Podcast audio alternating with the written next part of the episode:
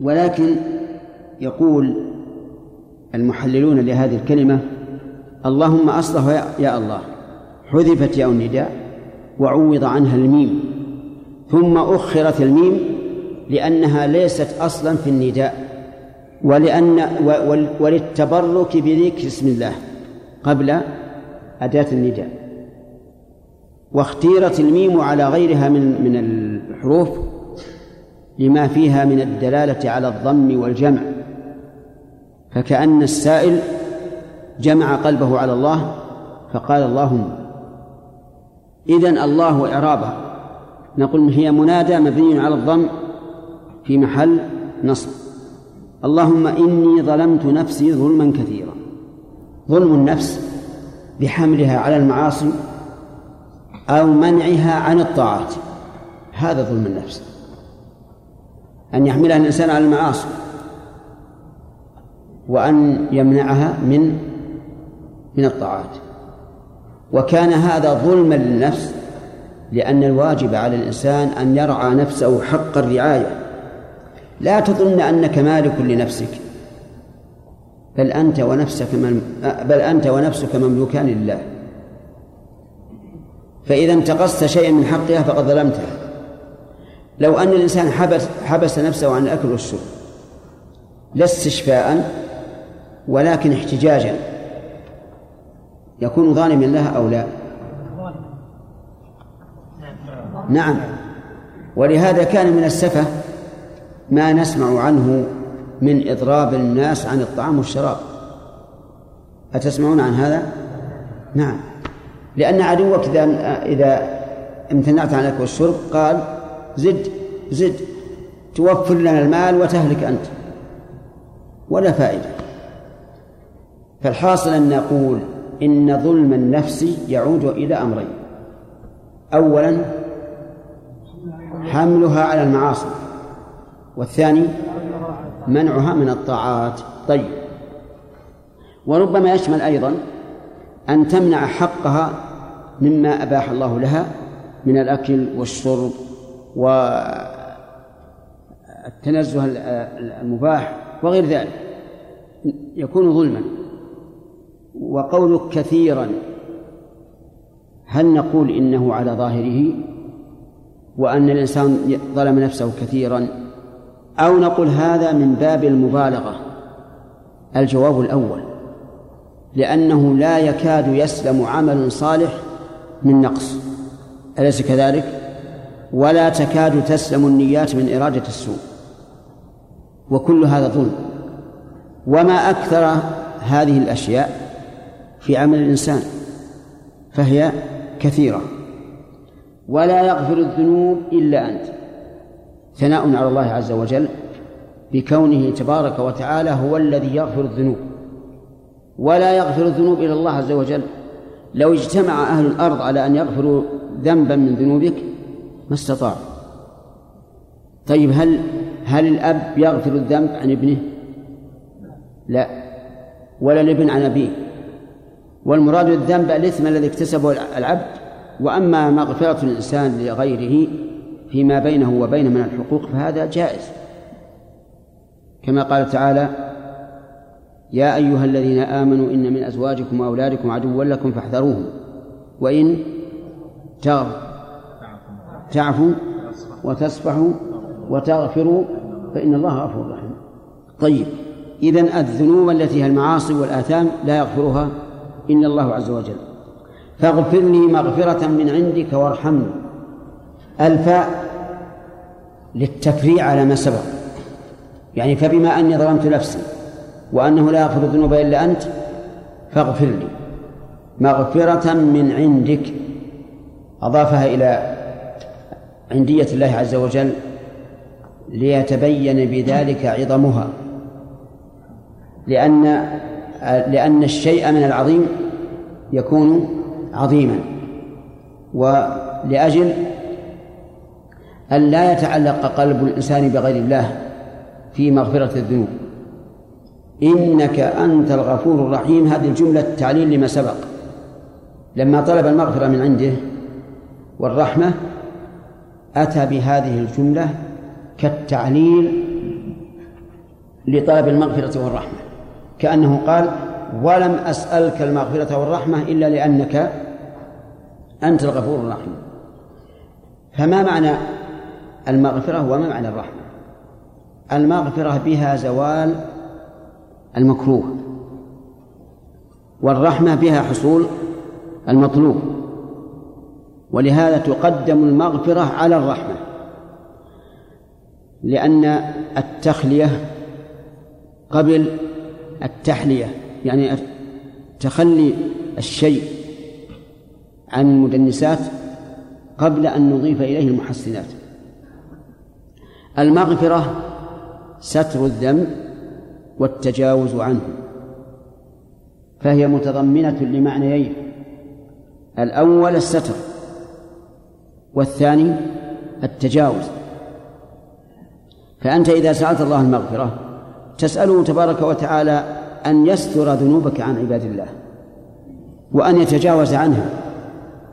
أكثر الناس إذا سألوا المغفرة يتبادر إلى أذهانهم التجاوز عنها.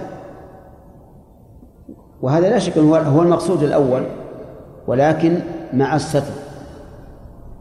دليل ذلك أي دليل أن المغفرة متضمنة للمعنيين أنها مأخوذة من المغفر والمغفر هو ما يغطى به الرأس وقت القتال لئلا تناله السهام. وهو أي المغفر جامع بين امشي معنا بين الستر والوقاية. الآن هذه نسميها إيش؟ الطاقية وبعض الناس يسميها الكوفية هذه تستر الرأس لا بأس ولكن هل تقيه؟ لا تقيه لكن آه، البيضة التي تجعل على الرأس أيام القتال وهي صفائح من حديد يحصل بها إيش؟ الستر والوقاية فلما علمنا اشتقاق المغفرة تبين لنا أن المغفرة هي ستر الذنب عن العباد. والثاني التجاوز. ستر الذنب عن العباد لا شك إنه مراد لكل إنسان. كل إنسان لا يحب أن يطلع على ذنوبه أحد. أليس كذلك؟ التجاوز كذلك مراد لكل إنسان. لكن نسأل الله أن يستر علينا وعليكم.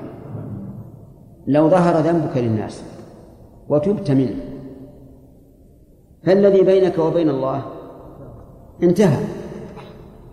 لكن الذي اطلع عليه الناس قد لا ينتهي. قد تبقى الصفحة عند الناس سوداء بما عملت من الذنوب ولو تبت. وعلى هذا فستر الذنوب عن الناس لا شك أنه مقصود أعظم نعم مقصود عظيم للمذنب. أما الرحمة فبها حصول المطلوب وهل المطلوب يحصل إذا تاب الإنسان إلى الله؟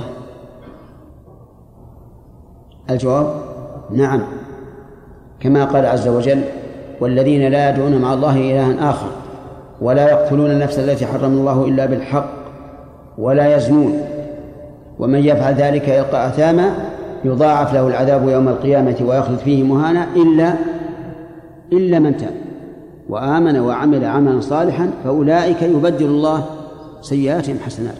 اللهم لك الحمد. يعفو ويجعل السيئة حسنة. بعد التوبة النصوح.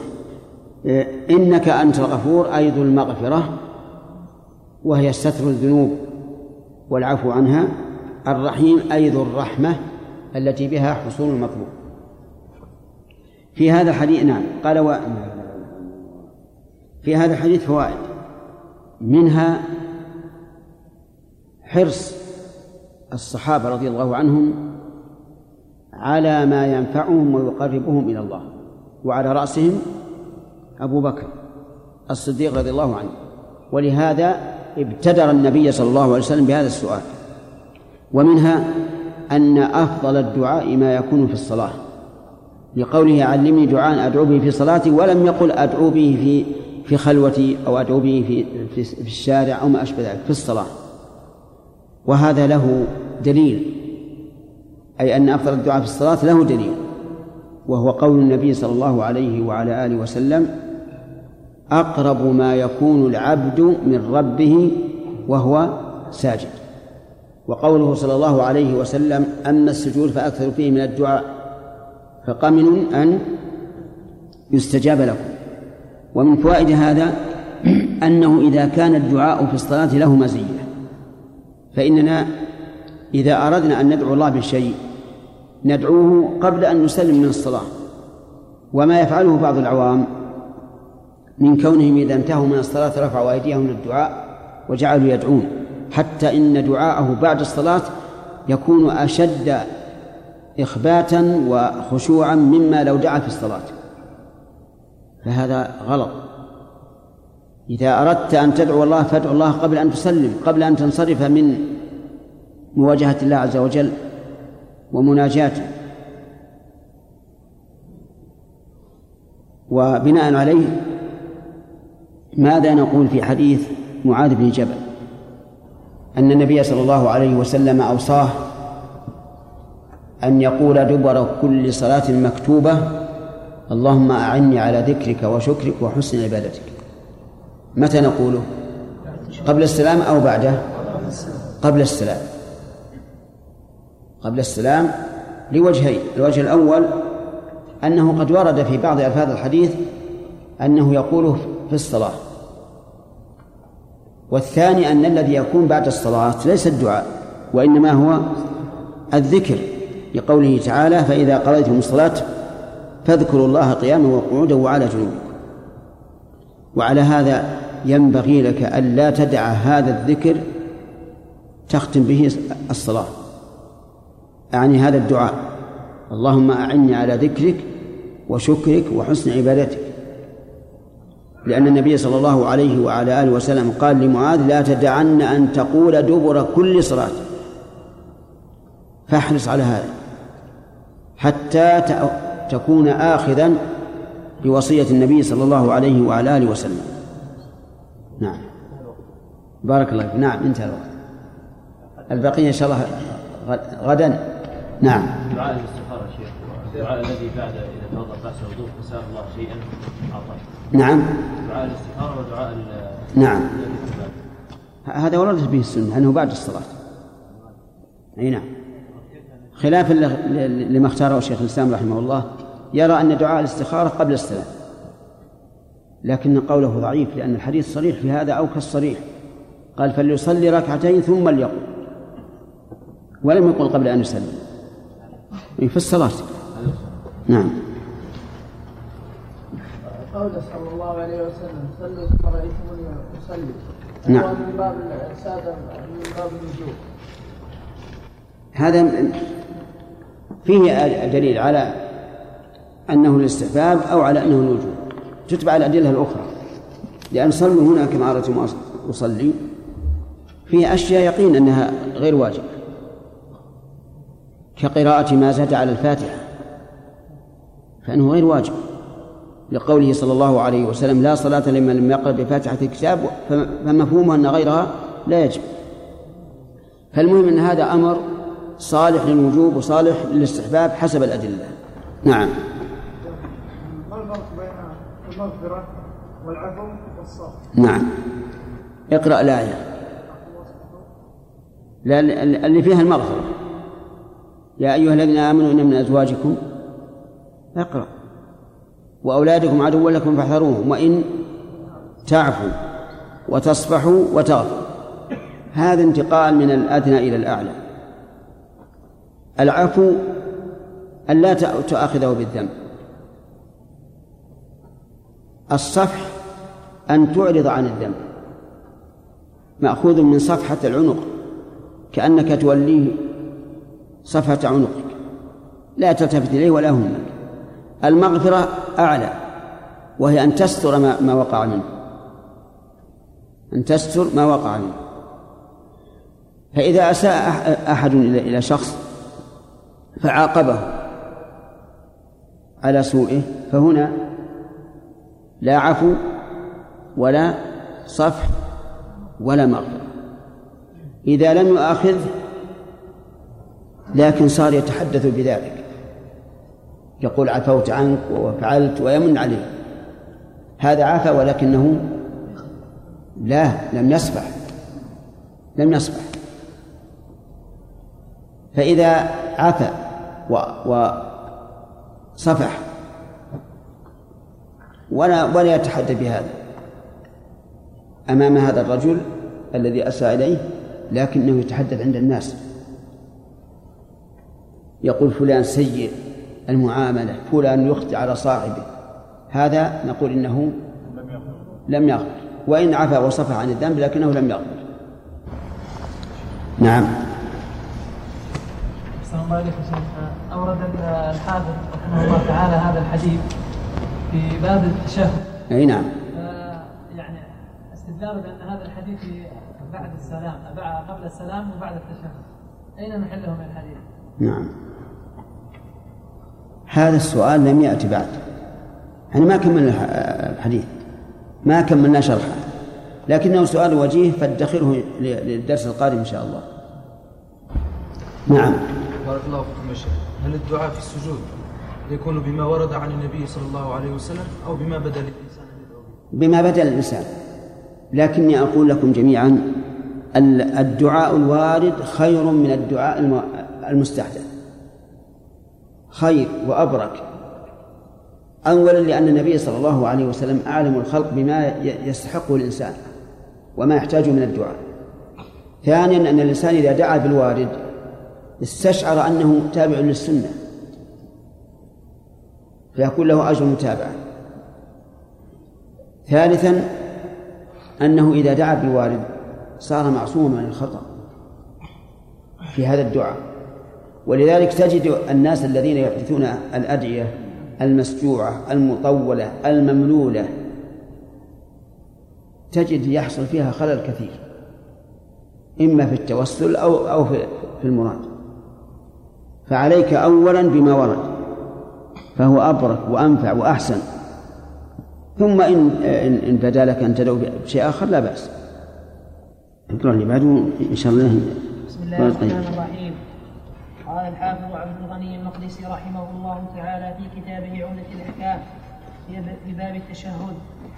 عن عائشة رضي الله عنها قالت ما صلى رسول الله صلى الله عليه وسلم صلاة بعد أن نزلت عليه إذا جاء نصر الله والفتح إلا يقول فيها سبحانك اللهم ربنا وبحمدك اللهم اغفر لي.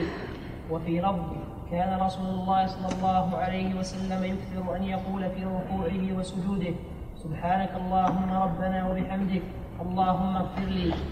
آه، سبق لنا أن حديث عبد الله بن عمر يتأكد الدعاء به من وجوه ثلاثة.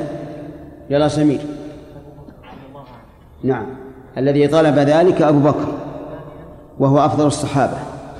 ثانيا المجيب هو النبي صلى الله عليه وسلم وهو أحسن مجيب نعم. ثالث المسألة التي طرحت وهي أن أن الدعاء في الصلاة وهي أعظم عبادة. نعم. أحسنت. من ثلاث وجوه. إذن فينبغي الاعتناء بهذا الدعاء. سبق الكلام على بعض فوائده. فما معنى اللهم إني ظلمت نفسي؟ وش معنى ظلم نفسه؟ هو على كل حال نريد المعنى الذي يدل عليه الاشتقاق. إني ظلمت نفسي. إيه. نقصتها حقها. إما بترك واجب أو فعل محرم. لأن أصل الظلم أصله النقص. كما قال تعالى تلك الجنة كلتا الجنتين آتت كلها ولم تظلم منه شيئا. طيب. قوله ولا يغفر الذنوب إلا أنت. فراس الجملة هذه وش الغرض منها؟ هنا بيان أن لا أحد من الخلق يستطيع مغفرة الذنوب فلذلك هو هو أفقر ما يكون إلى مغفرة الله سبحانه وتعالى. يعني ظهور الافتقار الله عز وجل بأنه لا أغفر الذنوب إلا إلا أنت فلن أسأل مغفرة الذنوب من غيرك. قوله إنك أنت الغفور الرحيم. أخذناها؟ طيب. آه الجملة هذه؟ تعليل. نعم. ويراد بها التوسل إلى الله عز وجل. بهذين الاسمين أن يغفر ويرحم. تقولون إنكم لم لم لم ينتهي الحديث بعد في الفوائد؟ نعم. ثلاث فوائد إيه، اقرأ. الأولى قال الشارح حفظه الله تعالى الأولى حرص الصحابة على ما ينفعهم ويقربهم من الله. الثانية أن أفضل الدعاء ما يكون في الصلاة ويدل عليه حديث أقرب ما يكون العبد من ربه وهو في الصلاة. لا وهو ساجد. وهو سائل عدل. وحديث لا مسجد فيكثر فيه الدعاء فيقع من أن يستجاب له. الثالثة أن الدعاء في الصلاة إذا كان له مزية فينبغي أن ندعو الله بما نحب. فلنجعله في الصلاة قبل السلام. ضربنا له مثال شيخ حديث معاذ. طيب. ثلاث فقط. من فوائد هذا الحديث أن هذا الدعاء مشروع في الصلوات كلها الفريضة والنافلة. لأن أبا بكر لم يحدد قال أدعو به في صلاتي ومن فوائد هذا الحديث التوسل إلى الله تبارك وتعالى بذكر حال الداعي. بقوله اللهم إني ظلمت نفسي ظلما كثيرا. فإذا ذكر الداعي حال حاله التي التي توجب العطف عليه والرأفة به كان ذلك من باب التوسل. ونظير هذا قول الله تبارك وتعالى عن موسى. قال رب إني لما أنزلت إلي من خير فقير. فتوسل إلى الله عز وجل بذكر حاله التي تقتضي العطف عليه والرحمة به. يؤخذ هذا من قولها اللهم إني ظلمت نفسي ظلما كثيرا. ومن فوائد الآية الكريمة أن يحتقر الإنسان نفسه. نعم من فوائد الحديث أن يحتقر الإنسان نفسه في فيما يفعله من طاعة وعبادة. وجه ذلك أنه إذا كان أبو بكر الصديق علمه النبي صلى الله عليه وعلى آله وسلم أن يقول اللهم إني ظلمت نفسي ظلما كثيرا فكيف بمن دونه؟ بمراحل. ومن فوائد هذا هذا هذا الحديث الثناء على الله تبارك وتعالى بكونه غافر الذنوب. ومن فوائده أنه لا أحد يغفر الذنوب إلا الله. لو اجتمع الخلق كلهم على أن يتحملوا عنك سيئة لم يتمكن أو أن يطرحوا عنك سيئة لم يتمكن. وذلك لأن المغفرة تكون من من الله وحده. ومن فوائد هذا الحديث أنه ينبغي إذا سأل الإنسان شيئا أن يسأل أعلى ما يكون مما يمكن أن يصل إليه لقوله فاغفر لي مغفرة من عندك حيث أضافها إلى إلى عند الله ومعلوم أن العطاء من الكريم يكون كثيرا. ومن فوائد الحديث أن العبد محتاج إلى مغفرة لما وقع منه من سيئات. وإلى رحمة لما يستقبل من حياته. لقول فاغفر لي وارحمني. ومن فوائد هذا هذا الحديث إثبات هذين الاسمين الكريمين لله عز وجل وهما الغفور والرحيم. وهنا نسأل هل هذان الاسمان من الأسماء اللازمة أو المتعدية؟ المتعدية.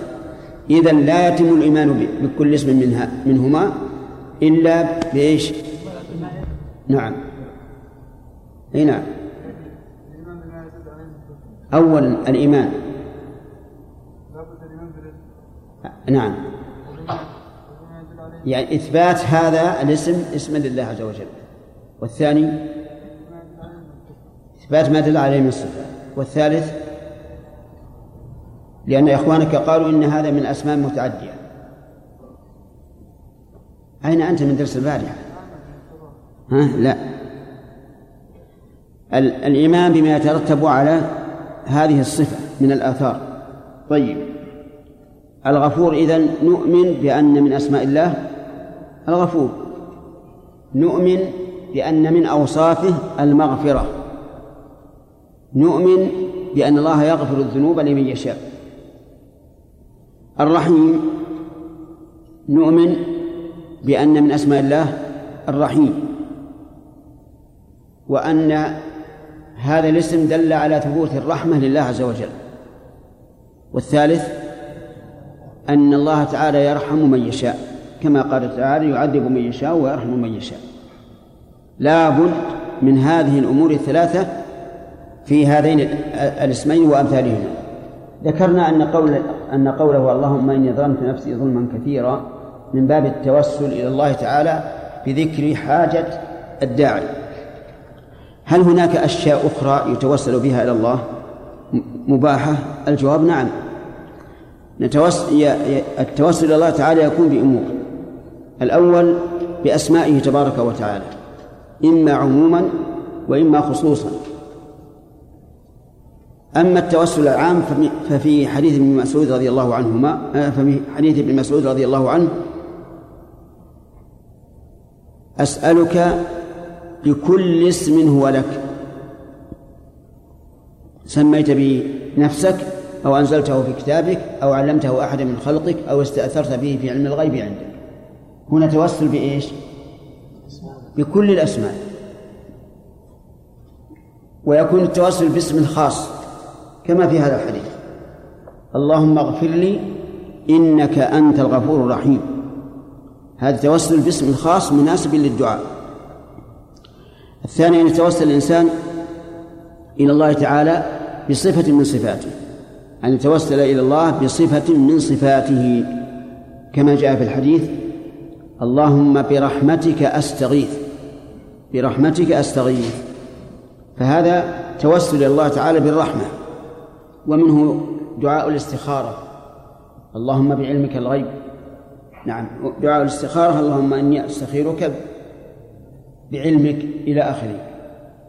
ومن حديث اللهم بعلمك الغيب وقدرتك على الخلق أحيني إذا علمت الحياة خيرا لي وتوفني إذا علمت الوفاة خيرا لي. لو قال قائل بهذا لقلنا لا بأس. تدعو به في السجود لأن السجود محل إجابة الدعاء. ثم قال وعن عائشة رضي الله عنها قالت ما صلى رسول الله صلى الله عليه وسلم صلاة بعد أن أنزلت عليه إذا جاء نصر الله والفتح إلا يقول فيها سبحانك اللهم ربنا وبحمدك اللهم اغفر لي وفي لفظ كان يكثر أن يقول في ركوعه وسجوده سبحانك اللهم ربنا وبحمدك اللهم اغفر لي. تقول ما صلى صلاة صلاة نكرة في سياق النفي فتعم النافلة والفريضة. بعد إذ أنزلت عليه إذا جاء نصر الله الذي أنزله هو الله عز وجل. وقولها إذا جاء نصر الله تريد السورة لأنها نزلت كلها جملة واحدة. وقولها إذا جاء نصر الله والفتح المراد بالفتح هنا فتح مكة. وأما قوله تعالى لا يستوي منكم من أنفق من قبل الفتح وقاتل فالمراد به صلح الحديبية وأما قوله إنا فتحنا لك فتحا مبينا فقد كان النبي صلى الله عليه وسلم يردد هذه السورة حين دخل مكة فاتحا لها. فيحتمل أن يكون المراد به فتح مكة فتح مكة أو صلح الحديبية. وقوله إذا جاء نصر الله والفتح. ورأيت آخر سورة. ورأيت الناس يدخلون في دين الله أفواجا أي بكثرة فسبح بحمد ربك واستغفره إنه كان توابا. أمره الله عز وجل إذا حصل هذين الأمرين بل هذان هذه الأمور الثلاثة نصر الله والثاني والثالث دخول الناس في دينها أفواجا. أمر الله نبيه أن يسبح بحمد ربه ويستغفره. فما فما المراد من ذلك وما مغزى هذا جمع عمر بن الخطاب رضي الله عنه كبار الصحابة ومعهم ابن عباس فسألهم عن هذه السورة ماذا يراد بها؟ قالوا هذه السورة أمر الله نبيه إذا جاء نصر والفتح ورأى الناس يدخلون في أفواجا أن يسبح يسبح بحمد ربه ويستغفره. فقال ما تقول يا ابن عباس؟ قال أقول إنه أجل رسول الله صلى الله عليه وسلم. يعني أن هذه الآية فيها إشارة إلى قرب وفاة الرسول صلى الله عليه وعلى آله وسلم وأنه إذا حصل النصر والفتح ودخول الناس في الدين أفواجا فقد انتهت مهمته فما بقي, فما بقي عليه إلا أن يختم حياته بالاستغفار والتسبيح. فقال عمر ما أرى فيها إلا ما رأيت.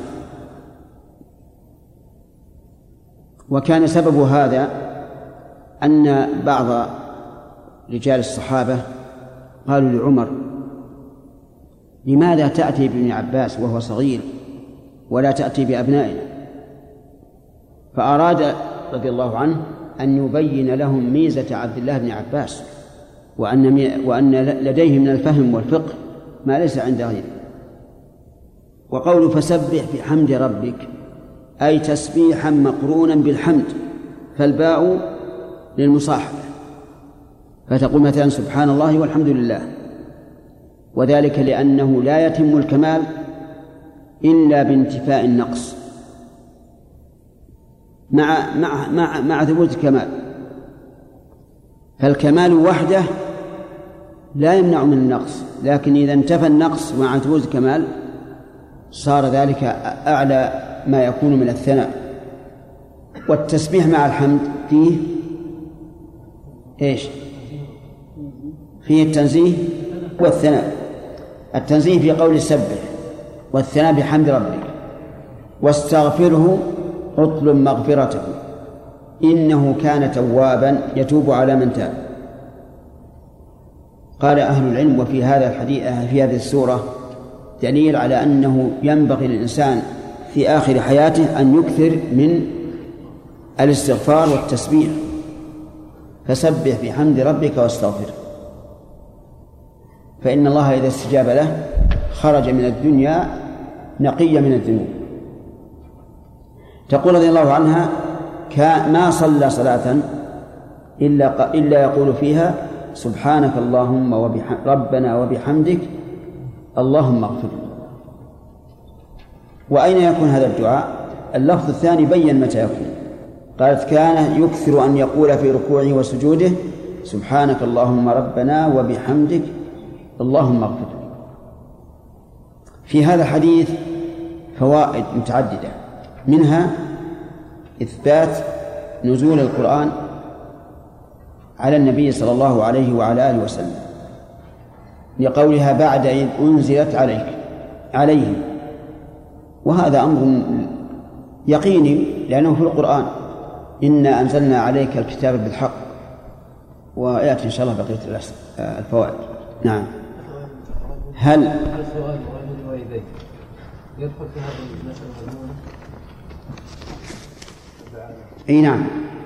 لا من أجل المنه لأنها قد تكون المنه قليلة بالنسبة لطلب لطلب الولد من من والديه أن يدعوا له. لكن آه، يحصل بهذا أن الإنسان قد يعرض عن سؤال ربه ويتكل على دعاء الوالدين. الله شيخ. من أهل العلم يعني من يقول أن التوسل بذات الرسول صلى الله عليه وسلم جائز في حياته ممتنع بعد مماته. نعم. ويستدلون بذلك بحديث الأعمى. نعم. بقوله اللهم إني أتوسل إليك بنبيك محمد. نعم. فهل هذا الاستدلال صحيح؟ هذا القول غير صحيح وهذا الاستدلال غير صحيح. لأن ذات الرسول عليه الصلاة والسلام ليست سببا لحصول المقصود. التوسل بجاهه قد يكون أقرب إلى إلى إلى الجواز. وأما الاستدلال فواضح لأن قوله أسألك بنبيك بينه نفس الحديث أن الرسول صلى الله عليه وسلم دعا له. وأيضا قد يقول قائل أسألك بنبيك أي بالإيمان به. فيدخل في التوسل بالإيمان. على تقدير نعم. أي أقسام أقسام التوسل يدرج نعم. يدرج بوعد الله عز وجل. وهذا يعني نسيت هذا وهو التوسل إلى الله تعالى بأفعاله. توسل الله تعالى بأفعاله. ونظيرها اللهم صل على محمد يعني مثالها. اللهم صل على محمد وعلى آل محمد كما صليت على إبراهيم. فإن هذا من باب التوسل إلى الله تعالى بأفعاله يعني كما صليت على هؤلاء فصل على محمد وآله. نعم. الاستسقاء لما عدل عمر رضي الله تعالى عنه بعد وفاة النبي عليه الصلاة والسلام طلب السقية. كان طلب الاستسقاء بعد من عم الرسول عليه الصلاة والسلام هو العباس. كيف يكون هذا؟ لماذا لم يستسقي عمر رضي الله عنه نفسه؟ نعم. هذا إظهارا إظهارا لفضل آل البيت. من وجه. وثانيا أن القرب من الرسول عليه الصلاة والسلام يؤثر في في طلب الدعاء منه. وعمر رضي الله عنه لم يسأل العباس حاجة لنفسه بل لعموم الناس. ولهذا لو أن أحدا من الناس أتى إلى رجل صالح يتوسم فيه الخير وإجابة الدعوة وقال يا فلان الناس بحاجة إلى إلى المطر فادعوا الله لهم هذا لا بأس به. نعم؟ في دعاء الاستسقاء فقط أو عام؟ لا لا عام. يعني آل, الرسول عليه الصلاة والسلام لا شك أن أن له مزية على غيره. نعم؟ أحسن الله عليك آه هذا الحديث هل يدل على أن الدعاء آه أي حديث؟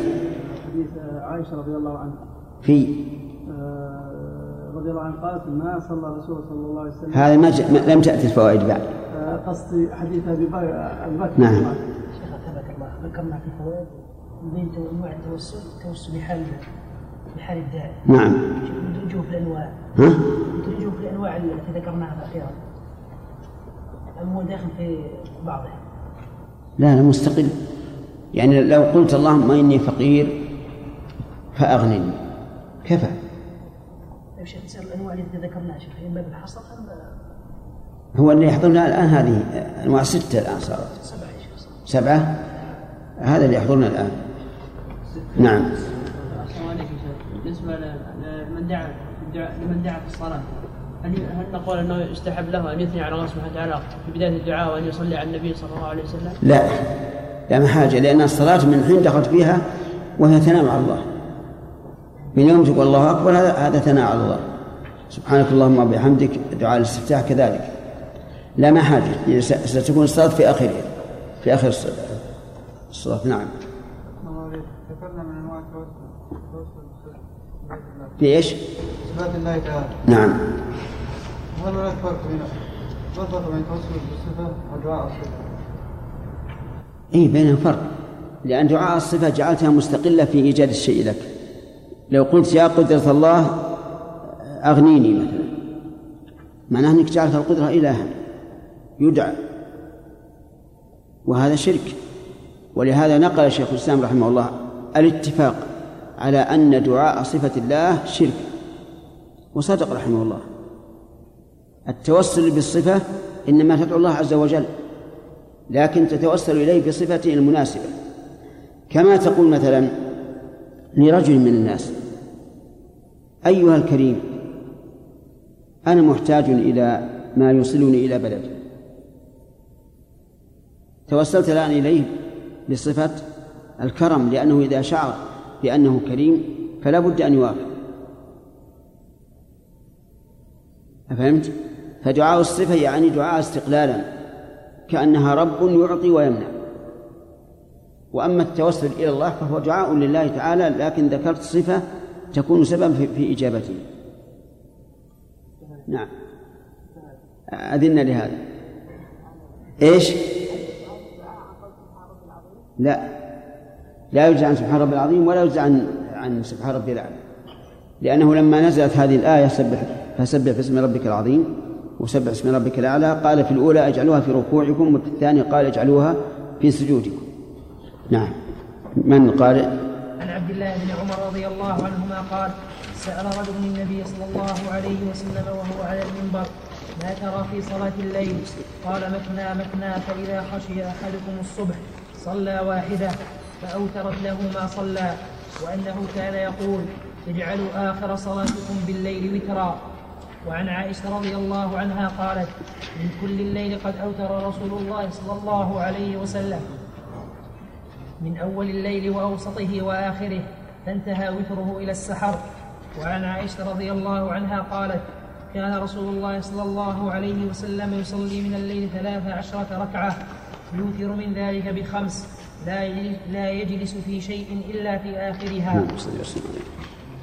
بسم الله الرحمن الرحيم. قال المؤلف رحمه الله تعالى باب الوتر. ها؟ فوائد؟ منين؟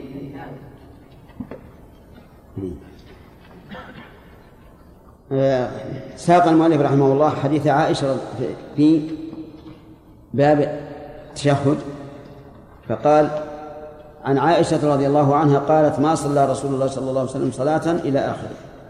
من فوائد هذا الحديث مشروعية هذا الذكر. سبحانك اللهم ربنا وبحمدك اللهم اغفر لي. في كل صلاة. لقوله ما صل لقولها ما صلى صلاة. ومن فوائدها مبادرة النبي صلى الله عليه وسلم بالامتثال. لأنه من حين أنزلت عليه هذه السورة شرع يدعو بها في صلاته. ومن فوائدها أن القرآن كلام الله لقوله بعد بعد أن أنزلت عليه ومعلوم أن أن الإنزال يكون من أعلى وهو الله عز وجل. ومن فوائد هذه هذا الحديث أن الله سبحانه وتعالى قد يعطي الإنسان آية تدل على قرب أجله. إما رؤيا أو غير ذلك. لأن لأن هذه الآية دالة على قرب أجل أجل النبي صلى الله عليه وعلى آله وسلم كما صح ذلك عن عمر رضي الله عنه. ومن فوائد هذا الحديث أن هذا الذكر يقال في الركوع والسجود لبيان ذلك في اللفظ الثاني. كان يكثر أن يقول في ركوعه وسجوده سبحانك اللهم ربنا وبحمدك اللهم اغفر لي.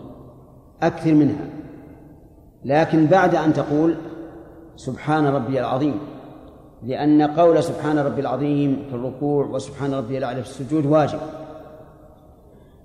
كما صح ذلك عن رسول الله صلى الله عليه وسلم أنه لما نزلت فسبح باسم ربك العظيم سبح اسم ربك الأعلى قال في الأولى اجعلوها في ركوعكم وقال في الثانية اجعلوها في سجودكم. ثم قال المؤلف باب الوتر. الوتر ركعة أو ثلاث أو خمس أو سبع أو تسع أو أحد عشرة يختم بها الإنسان صلاة الليل ووقته من صلاة العشاء وراتبتها إلى طلوع الفجر. وقدره مختلف.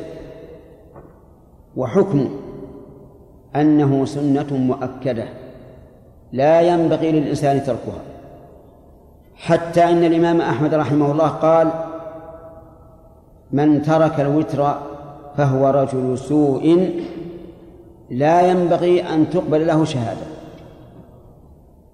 من ترك الوتر فهو رجل سوء لا ينبغي أن تقبل له شهادة. وذلك أن تركه للوتر مع فضيلته وقلته يدل على عدم مبالاته وعدم اهتمامه بدينه. وقال بعض أهل العلم إنه يجب عن الوتر لأن النبي صلى الله عليه وعلى آله وسلم أمر به. وقال آخرون يجب على من كان له ورد من الليل يعني على من كان له تهجد. فأما من لم يكن له تهجد فلا يجب. والقول الراجح أنه ليس بواجب لكنه سنة مؤكدة. ويدل على هذا أن رجلا سأل النبي صلى الله عليه وعلى آله وسلم عن الإسلام فذكر له الصلوات الخمس وقال هل علي غيرها؟ قال لا إلا أن تتطوع قال لا إلا أن تتطوع وعليه فالوتر ليس بواجب لكنه سنة مؤكدة. لا ينبغي للإنسان أن يدعه. وهل من شرط الوتر القنوت؟ لا. القنوت ليس بشرط بل وليس بسنة وإنما هو أحيانا يقنت الإنسان في الوتر. أما اتخاذه سنة راتبة مع كثرة الأحاديث الواردة عن النبي صلى الله عليه وسلم في التهجد ولم يذكر أنه قنت فلا ينبغي. اقنت أحيانا ودع أحيانا أكثر. فإن قال قائل ذكرتم أن وقته من صلاة العشاء وراتبتها إلى طلوع الفجر فلو جمع العشاء إلى المغرب فهل يدخل وقت الوتر؟ فالجواب نعم يدخل لأنه مقترن بصلاة العشاء. وراتبتها. لقول النبي صلى الله عليه وعلى آله وسلم اجعلوا آخر صلاتكم بالليل وترا. فإن قال قائل أي أوقاته أفضل؟ أول الليل أو آخره أو وسطه؟ فالجواب كل الأوقات أوتر فيها النبي صلى الله عليه وسلم. أوتر من أول الليل ووسطه وآخره. لكن إذا كان الإنسان يطمع أن يقوم من آخر الليل فليوتر آخر الليل كما قال النبي صلى الله عليه وسلم إن صلاة آخر الليل مشهودة وذلك أفضل. ومن يخشى أن لا يقوم فالأفضل أن يوتر قبل أن ينام. لأن النبي صلى الله عليه وعلى آله وسلم أوصى أبا هريرة رضي الله عنه رضي الله عنه أن يوتر قبل أن ينام. قال رضي الله عنه أوصاني خليلي صلى الله عليه وسلم بثلاث. صيام ثلاثة أيام من كل شهر وركعتي الضحى وأن أوتر قبل أن أنام. وإنما أمره وأوصاه أن يوتر قبل أن ينام لأن أبا هريرة كان في أول الليل يقرأ أحاديث النبي صلى الله عليه وعلى آله وسلم يرددها يخشى أن ينساه فلا ينام إلا متأخرا. والذي لا ينام إلا متأخرا أيما أفضل أن يقول لعلي أقوم أو أن يوتر قبل أن ينام؟ أن يوتر قبل أن ينام. أما لعلي أقوم قد لا تقوم بل هو الغالب أن من أخر النوم أخر الاستيقاظ. فإذا قال إني أطمع أن أقوم في آخر الليل وأخر الليل إلى وأخر الوتر إلى آخر الليل ولكنه لم يقم فماذا يصنع؟ نقول إذا كان النهار فاقض الركعات التي كنت توتر بها ولكن اشفعها لا توتر دليل ذلك أن عائشة رضي الله عنها قالت كان النبي صلى الله عليه وعلى آله وسلم إذا غلبه وجع أو نوم صلى من الضحى ثنتي عشرة ركعة أو قالت من النهار وإنما يصلي ثنتي عشرة ركعة لأنه كان غاية ما ما يقوم به في الليل كم؟ إحدى عشرة ركعة فقضى الأكمل والأكثر قضى ثنتي عشرة ركعة لأن الوتر قد زال وقته. هذا ما يتعلق بالوتر. إذا قال قائل هل للوتر آيات معينة؟ قلنا إذا أوتر بثلاث قرأ في الأولى سبح اسم ربك الأعلى وفي الثانية قل يا أيها الكافرون وفي الثالثة قل هو الله أحد. نعم. انتهى وقت الحديث. نعم. ذهب بعض أصحاب الإمام أحمد إلى أن هذه الرواية عنه تدل على على وجوب الوتر وأنه قاله رحمه الله بناء على القول بوجوبه أما إذا كان مستحبا فلا فلا ترد الشهادة. وقال بعض أصحابه هذه لا تدل على أنه يقول بالوجوب لكن تدل على أن هذا الرجل متهاون مفرط كيف يدع ركعة واحدة باستمرار؟ لولا أنه متهاون. ومثل هذا لا ينبغي أن تقال له شهادة لأنه ترك أمرا يسيرا سهلا وهو كثير الثواب. نعم. شاء الله عليك. يصح صلاة النافلة بالوتر وغيره جماعة؟ لا بأس أن أن يصلي النافلة جماعة أحيانا. ما هو دائما؟ لأن النبي صلى الله عليه وعلى آله وسلم قام الليل في جماعة مع عبد الله بن عباس وعبد الله بن مسعود وحذيفة بن اليمان أما اتخاذ ذلك سنة راتبة كما يفعله بعض الشباب الآن يتفقون على أنهم سيقومون جميعا ويصلون جماعة كل ليلة فهذا غلط وهذا من البدع. فالصحابة الذين هم أحرص منا على الخير ما كانوا يفعلون هذا لكن أحيانا إذا رأيت أن أن تصلي جماعة مع أخيك لينشطك وتنشطه فهذا لا بأس به. أحسن الله إليك يا شيخ، هل الفرق بين الوتر والتهجد وقيام الليل؟ الوتر سنة خاصة معينة. قيام الليل نفل مطلق. التهجد صلاة الليل. حتى الوتر يعتبر من التهجد. وهل نعم. يكون التهجد يكون بعضهم يقال بعد النوم؟ لا هذه الناشئة إن ناشئة الليل هي أشد وطأ الناشئة بعد لا تكون إلا بعد بعد النوم نعم إيش؟ إيش؟ من قضاء من؟ من قضاء من قضى الوتر في النهار من قضى الوتر نعم الوتر في النهار فماذا يقرأ؟ ألم تعلم أن الرسول عليه الصلاة والسلام قال من نام عن صلاة أو نسيها فليصلها إذا ذكر. علمت بهذا. إذا ماذا أصل؟ يقرأ كما يقرأ بالليل. هذه. والرابعة. كيف الرابعة؟ الرابعة يقرأ فيها قل هو الله أحد. يكررها لا بأس. وهذه فائدة. قول الرسول صلى الله عليه وسلم فليصليها. يعني صلت كما كانت. فمثلا إذا نام عن صلاة الفجر وهم جماعة وقاموا بعد طلوع الشمس وصلوا الفجر يجهر بها أو لا يجهر؟ يجهر بها لأنه قال فليصليها كما هي على صفتها. ولو نام عن صلاة العصر ولم يستيقظ إلا بعد غروب الشمس. هل يقرأها جهرا أو سرا؟ سرا. نعم. انتهى بارك الله فيك. ها؟ العالمين وصلى الله وسلم الحمد لله. على نبينا محمد وعلى آله وصحبه أجمعين. قال الحافظ عبد الغني رحمه الله تعالى في كتابه العمدة باب الوتر عن عبد الله بن عمر رضي الله عنهما قال سأل رجل النبي صلى الله عليه وسلم وهو على المنبر ما ترى في صلاة الليل؟ قال مثنى مثنى. فإذا خشي أحدكم الصبح صلى واحدة فأوترت له ما صلى. وأنه كان يقول اجعلوا آخر صلاتكم بالليل وترا.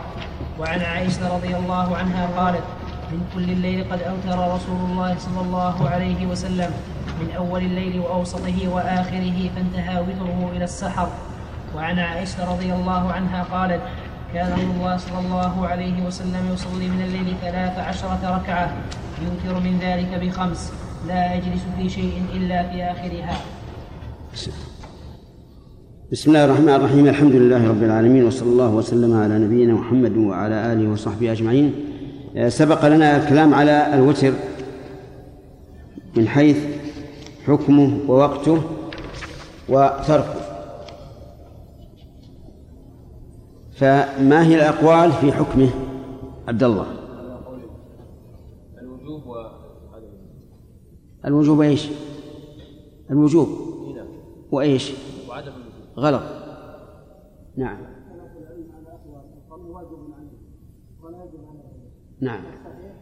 اصبر اصبر ما ما ما وصلنا الصحيح. اذا ما وجه الغلط في إجابة عبد الله؟ نعم. طيب اذا الأقوال ثلاثة. ما هو القول الراجح يا عادل؟ هذا هو القول. ما هو الدليل على رجحانه؟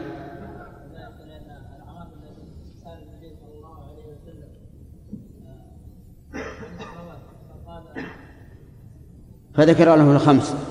وقال هل علي؟ نعم صحيح. أضيف أيضا دليل آخر أن النبي صلى الله عليه وعلى آله وسلم بعث معاذ بن جبل إلى اليمن في آخر حياته. وقال أعلمهم أن الله افترض عليهم خمس صلوات في اليوم والليلة. طيب نبدأ في الشرح. عن عبد الله بن عمر رضي الله عنهما قال سأل رجل النبي صلى الله عليه وسلم وهو على المنبر سأل رجل الرجل هنا مبهم وهل لنا أن نتكلف العثور على عينه؟ يعني هل علينا أن نتكلف العثور على عينه؟ لا لأن المقصود الحكم والرجل لا فرق بين زيد وعمر لكن لا شك أن العلم به من زيادة العلم. إلا إذا كان يتوقف الحكم على معرفته فلا بد من البحث عنه. وقوله وهو على المنبر جملة حالية. من من الفاعل والمفعول سأل رجل هذه فاعل. النبي مفعول. ها؟ حال من المفعول. وهو على المنبر ما ترى في صلاة الليل. قوله وهو على المنبر يحتاج أن نعرف هل هو في خطبة الجمعة أو في خطبة أخرى. الآن لا يحضرني أيهما. هل هو في خطبة الجمعة أو في خطبة خطبة أخرى؟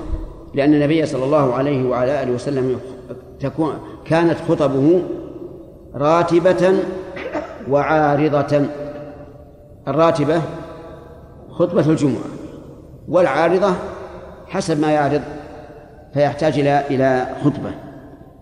ما ترى في صلاة الليل؟ ما ترى من من الرأي. يعني ما رأيك في صلاة الليل؟ فأجابه النبي صلى الله عليه وعلى آله وسلم. وهل يسأل النبي صلى الله عليه وسلم عن رأيه في حكم شرعي؟ الجواب نعم كما سيأتي إن شاء الله في الفوائد. قال مثنى مثنى يعني ثنتين ثنتين ومثنى مثنى اسم لا ينصرف لأنه معدول عن اثنين اثنين وقد عرفتم في قراءة الأجرمية أن من موانع الصرف العدل مع العالمية أو الوصفية. قال مثنى مثنى فإذا خشي أحدكم الصبح خشي بمعنى خاف. والصبح أي طلوع الصبح. صلى واحدا فأوترت له ما صلى. يعني جعلت السابق الذي هو مثنى مثنى جعلته وترا. فإذا صلى ثنتين ثنتين ثنتين ثنتين ثنتين ثنتين حتى خش الصبح فأتى بواحدة. صارت المثنات من قبل صارت وترا. وأنه كان يقول اجعلوا آخر هذا من كلام ابن عمر عن النبي صلى الله عليه وسلم كان يقول اجعلوا آخر صلاتكم بالليل وترا. اجعلوها وترا. يعني اختموا صلاة الليل بالوتر سواء ختمتموها في أول الليل كرجل لا يتهجد أو في آخر الليل. في هذا الحديث فوائد منها حرص الصحابة رضي الله عنهم عن العلم على العلم حرصهم على العلم فكانوا يسألون عن كل دقيق وجليل. وهذا من رحمة الله تبارك وتعالى بالأمة لأن سؤالهم تكمل به الشريعة فإن الشريعة نوعان شريعة ابتدائية بدون سبب وشريعة جوابية تأتي لسبب بسبب السؤال. والله سبحانه وتعالى لن يدع شيئا من من أمور الدين يحتاجه الناس إلا يسر الله له من يسأل عنه. أرأيتم حين تحدث النبي صلى الله عليه وعلى آله وسلم عن الدجال وقال إن أول يوم من أيامه مقدار سنة؟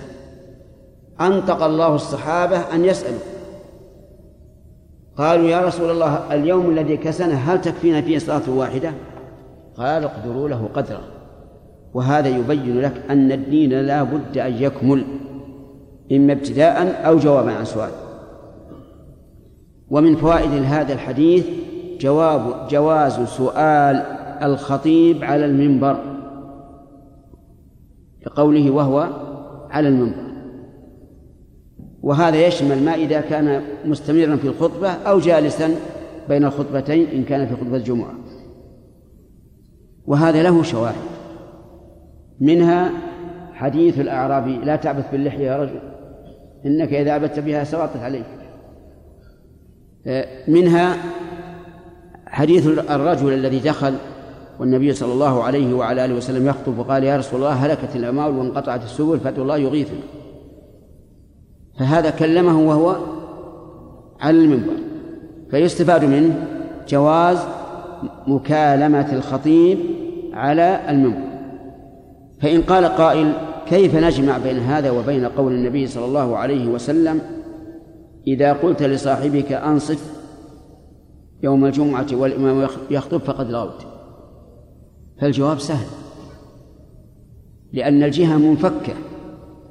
فالنهي عن تخاطب الناس فيما بينهم والجائز عن مكالمة الخطيب. عرفتم؟ فمكالمة الخطيب ليس بها بأس لأن الخطيب إذا كلمته سينشغل بجوابك. فلا تشتغل أنت بالكلام عن الخطبة لكن لو خاطبت غيرك. نعم. انشغلت وأشغلت غيرك. والفرق واضح. فإن قال قائل وهل يجوز أن نسأل الخطيب سؤالا لا حاجة له؟ الجواب لا؟ لأنها في هذا إشغال للخطيب بما لا فائدة منه. فلو أن رجلا دخل يوم الجمعة والإمام يخطب وقال أيها الخطيب استمعت إلى الإذاعة البارحة وش الأخبار؟ يصلح ولا ما يصلح؟ هذا ما يجوز. ولو كان يكلم الخطيب لأن ما له حاجة ولا له داعي. طيب لو أن التيار الكهربائي انقطع وانقطع صوت مكبر الصوت هل يجوز أن يكلم الخطيب ويقال إن الصوت ضعيف؟ لماذا؟ لأن هذا لمصلحة وحاجة. ومن فوائد هذا الحديث أن النبي صلى الله عليه وعلى آله وسلم يجيب برأيه. حيث قال ما ترى في صلاة الليل فأجاب. وهنا نسأل هل للنبي صلى الله عليه وعلى آله وسلم أن يحكم برأيه؟ الجواب نعم.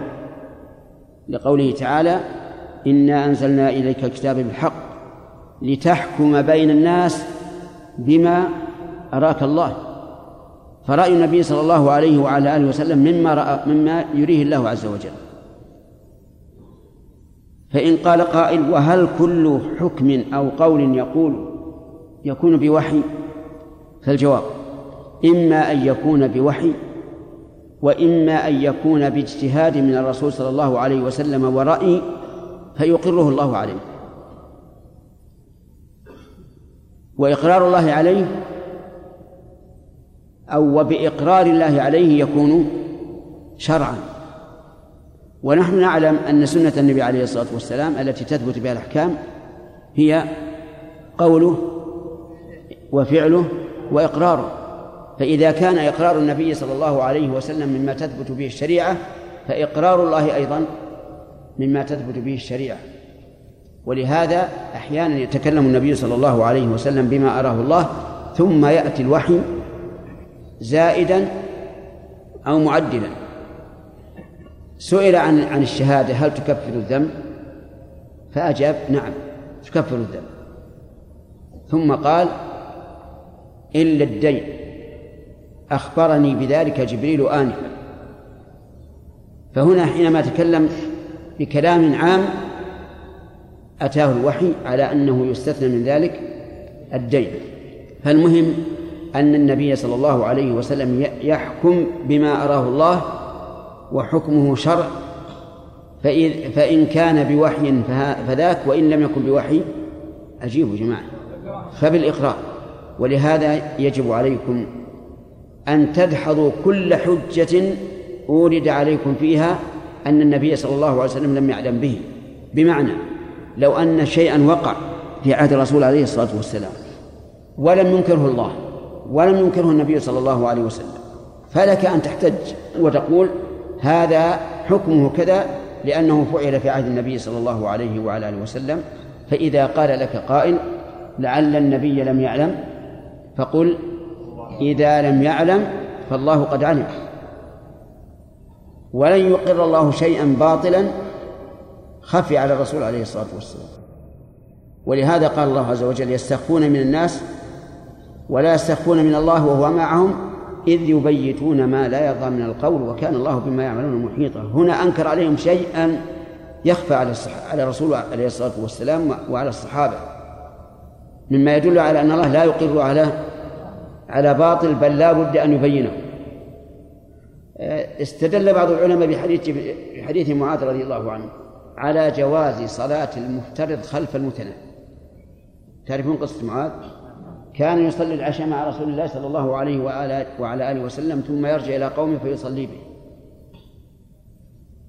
فاحتج من يرى جواز ائتمام المفترض بالمتنفل بهذا الحديث ورد هذا الاحتجاج لأن النبي صلى الله عليه وسلم لم يعلمه لأننا لا ندري أعلم به أم لا والأصل عدم العلم. فبماذا بماذا نرد؟ نرد من وجهين. أما وجه فلا محيص عنه وهو أن الله علم ولو كان لا يرضاه الله إيش؟ لبينه هذا يعني رد قاطع. ثانيا كيف يمكن أن ننفي علم الرسول صلى الله عليه وسلم به وهو الذي وبخ معاذا حين شكي إليه أنه يطول صلاة العشاء؟ فإن ملابسات القضية تدل على أن الرسول علم بذلك. طيب آه، نرجع إلى وأطلنا في هذه الفائدة للأهمية. قال مثنى مثنى. يعني تصلي ثنتين ثنتين. فيستفاد من هذا الحديث أنه لا تجوز الزيادة على ركعتين. حتى قال الإمام أحمد رحمه الله لو قام الإنسان في الليل إلى ثالثة ناسيا فكأنما قام إلى ثالثة في صلاة الفجر. فماذا يصنع الرجل إذا قام ناسيا إلى ثالثة في صلاة الفجر؟ يجب أن يرجع. فإن تمادى بطل الصلاة. وعلى هذا فإذا قام الإنسان في صلاة الليل إلى ثالثة قلنا ارجع. فإن لم يرجع بطل الصلاة حتى ولو أتمها أربعا. حتى ولو أتمها أربعا. فإنه فإنها لا تصح. لقوله مثنى مثنى. فإذا قال قائل وهل صلاة النهار كذلك مثنى مثنى؟ فالجواب نعم. لأن الزيادة صلاة الليل والنهار مثنى مثنى. صححها كثير من العلماء ومنهم شيخنا عبد العزيز بن باز رحمه الله. صلاة الليل والنهار مثنى مثنى. وعلى هذا فيقال في صلاة النهار كما يقال في صلاة الليل. متى ثبتت الزيادة وجب الأخذ بها. ومن فوائد هذا الحديث أنه لا حد للعدد في صلاة الليل. بمعنى لك أن تصلي ألف ركعة إن استطعت. ولا حد وجه الدلالة أن هذا الرجل لا يدري عن شيء في صلاة الليل فهو جاهل. فأخبره النبي صلى الله عليه وسلم بما يجب أن يخبره به وهي أنها مثنى مثنى ولم يحدد له. فعلمنا من ذلك أنه لا حد لها. صلي إحدى عشر ركعة. تسعة عشرة ركعة واحد وثلاثين ركعة واحد وتسعين ركعة كما شئت. ولا حد في هذا. خلافا لمن قال إنه لا تجوز الزيادة على إحدى عشرة ركعة أو ثلاثة عشرة ركعة. واحتج بقوله صلى الله عليه وعلى آله وسلم صلوا كما رأيتموني أصلي. وهذا من يعد من أوهام العلماء لأن الحديث صلوا كما رأيتم يصلي في إيش؟ في الكيفية الكاف للتشبيه والحديث كما تعلمون خاطب به النبي صلى الله عليه وسلم مالك ابن الحوير وهو يصلي معه صلاة الفرائض فقال صلوا كما رأيتموني يصلي وهذا إيش؟ في الكيفية العدد لم يتعرض له الحديث فالصواب إذن أن للإنسان أن يصلي ما شاء من العدد لكن يجعل الصلاة مثنى مثنى. فإن قال قائل أيما أفضل إكثار العدد أو الإطالة في القيام والركوع والسجود؟ فالجواب أن الأفضل في ذلك إذا كان الإنسان يصلي لوحده. الأفضل في ذلك ما يرى أنه أصلح لقلبه. أحيانا يرى أن الخشوع وإطالة الركوع والسجود أخشع للقلب وأصلح للقلب ويجد لذة في الصلاة على هذا الحال. فهنا نقول إيش؟ الإطالة في القيام والركوع والسجود أفضل. وأحيانا يكون عنده شيء من الكسل فيحب أن لا يتأنى كثيرا فيكسل ويأتيه النوم. فهنا نقول الأفضل كثرة العدد وإطالة القيام والركوع والسجود. وقد سئل الإمام أحمد رحمه الله عن مسألة نسيتها لكنه قال انظر ما هو أصلح لقلبك فافعل. ومعلوم أن هذا مما شرع ما هو من البدع؟ البدع ليس فيها صلاح القلب. طيب. قال مثنى مثنى فإذا خشي أحدكم الصبح طيب يستثنى من ذلك. قلنا ثنتين ثنتين يستثنى من ذلك الوتر. فإنه سيأتي في حديث عائشة أن النبي صلى الله عليه وعلى آله وسلم كان يوتر بخمس بسلام واحد. من فوائد هذا الحديث أن نهاية وقت الوتر طلوع الفجر. لقوله فإذا خشي أحدكم الصبح صلى واحدا فإن طلع الفجر قبل أن يوتر. فإنه لا يوتر. لأن الوقت فات. ولكن هل يسقط الوتر أو لا يسقط؟ الجواب يسقط. يسقط الوتر. إلا أن ورده من الليل ينبغي أن يقضيه. وصلاة الليل مثنى مثنى ولا مثنى مثنى فنقول الوتر انتهى انتهى وقته وخرج ولا يقضى ولكن ما دام لك ورد من الليل فاقضه في النهار لقول الله تعالى وهو الذي جعل الليل والنهار خلفة لمن أراد أن يذكر أو أراد شكورا ولأن النبي صلى الله عليه وعلى آله وسلم كان إذا غلبه نوم أو وجع صلى من الليل ثنتي عشرة ركعة. نعم صلى من النهار. صلى من النهار ثنتي عشرة ركعة. ولا عبرة بقول من قال من السلف أو الخلف إنه يقضيه فيما بين أذان الفجر وصلاة الفجر لمخالفته للدليل. من فوائد هذا الحديث استحباب ختم صلاة الليل بالوتر. لقول النبي صلى الله عليه وعلى آله وسلم اجعلوا آخر صلاتكم بالليل وترا. واضح؟ عجيب. واضح. أن تختم بالوتر.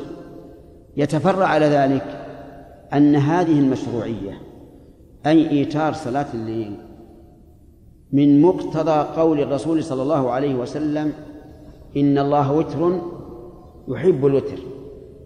ولذلك أمرنا أن نختم صلاة الليل بالوتر. وصلاة النهار بالوتر أيضا وذلك في صلاة المغرب كما جاء به الحديث. وهذا من مقتضى كون الله تبارك وتعالى وترا يحب الوتر. ولكن هل كونه يحب الوتر في كل شيء؟ الجواب لا لكن فيما شرع وفيما قدر لأنك إذا تأملت أقدار الله وشرائع الله وجدت كثيرا منها يختم بالوتر في السماوات السبع والأرض سبع وصوم رمضان شهر واحد والحج مرة واحدة وأشياء كثيرة. لكن ليس المعنى أنه يشرع لنا أن نوتر في كل شيء. وبهذا نعرف أن ما يتلطف به بعض الناس إذا طيبك قال أوتر من قال أوتر. هل الرسول عليه الصلاة والسلام كان يوتر؟ ولكن إذا قال أوتر أقول بارك الله فيك أنت كريم. أريد أكثر الوتر. كم؟ 11 مرة. فإذا فعلت معه هذا فالمرة الثانية لا يطلق نعم؟ لأنه سيتعب معك. على كل حال أنا أريد أن لا نجعل هذا في كل شيء. حتى التمر الآن بعض الناس يقول إذا أكلت كل ثلاث كل خمس.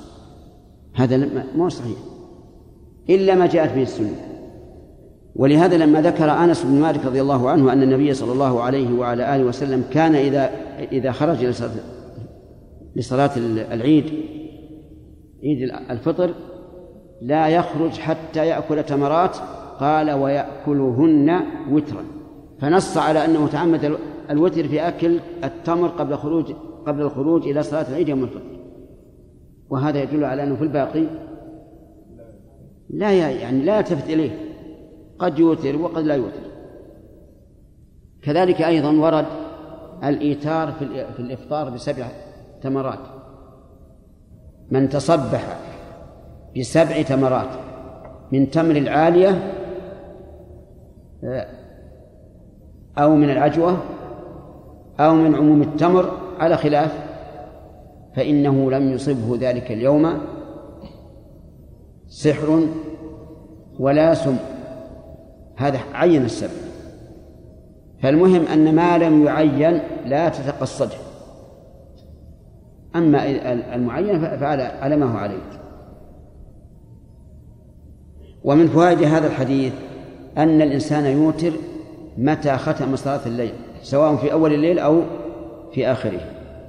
وعن عائشة رضي الله عنها قالت من كل الليل قد أوتر رسول الله صلى الله عليه وعلى آله وسلم من أول الليل وأوسطه وآخره فانتهى وتره إلى السحر. في هذا الحديث دليل على أن الوتر يكون في, في كل الليل. المهم أن يكون أن يكون آخر الصلاة. وعلى هذا فمن فمن لا يقوم في آخر الليل يوتر قبل أن ينام.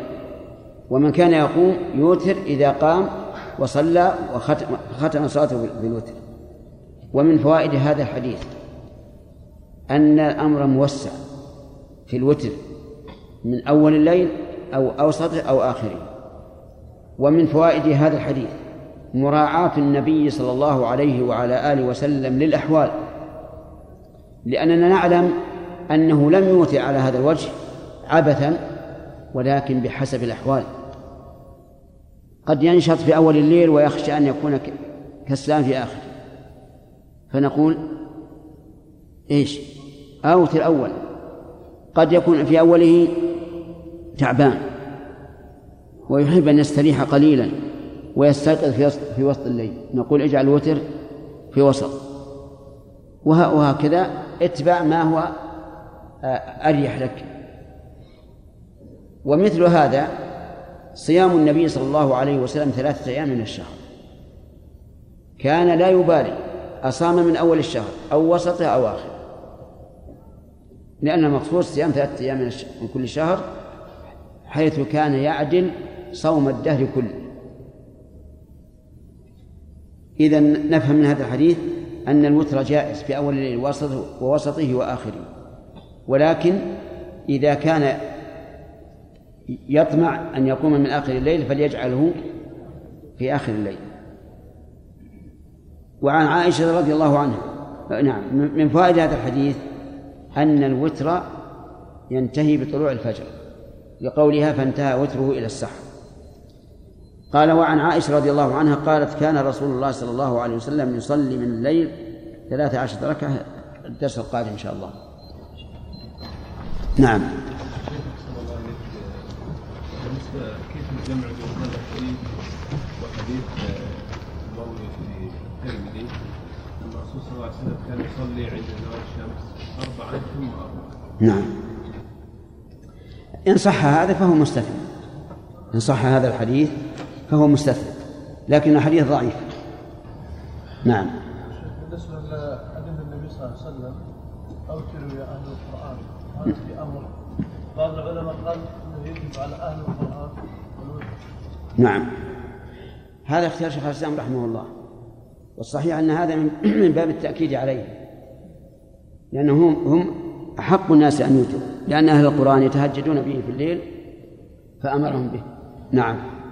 صلى الله عليه قوله صلى الله عليه وسلم اجعلوا اخر صلاه الليل هل يدل على انه لو كان له ولد من الليل يجب عليه أن يجب عليه إيش؟ لا لا لا. لأن هذا معنى إرشاد للوقت. والإرشاد للوقت لا يدل على الوجوب. مثلا لو قلت لك إذا صليت ال- ال- الوتر إذا صليت الوتر آه، فارفع يا- يا- نعم فصل على النبي صلى الله عليه وسلم في التشهد. هل يدل هذا على وجوب الوتر؟ لا يدل. فالأمر بالصفة في أمر مسنون لا يدل على وجوبه نعم. هل يدخل الحديث ليس إجماع في ثلاثة أحكام أي. نعم. لأن هذا ورد نص صريح. قال من استجمر فليوتر. نعم.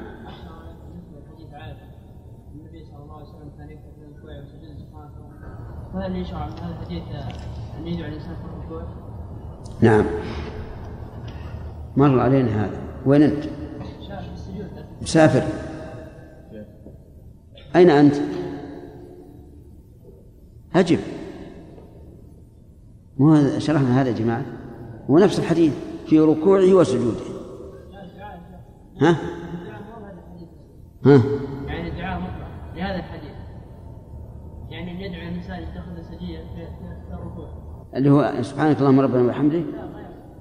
لا لا الركوع لا يدعو فيه إلا بما ورد لأن محل الركوع التعظيم. الركوع الركوع محل التعظيم والسجود محل الدعاء. نعم. لو أوتر قبل أن ينام. ثم قام من الليل فصلى. هل يوتر مرة أخرى؟ هذا سؤال جيد.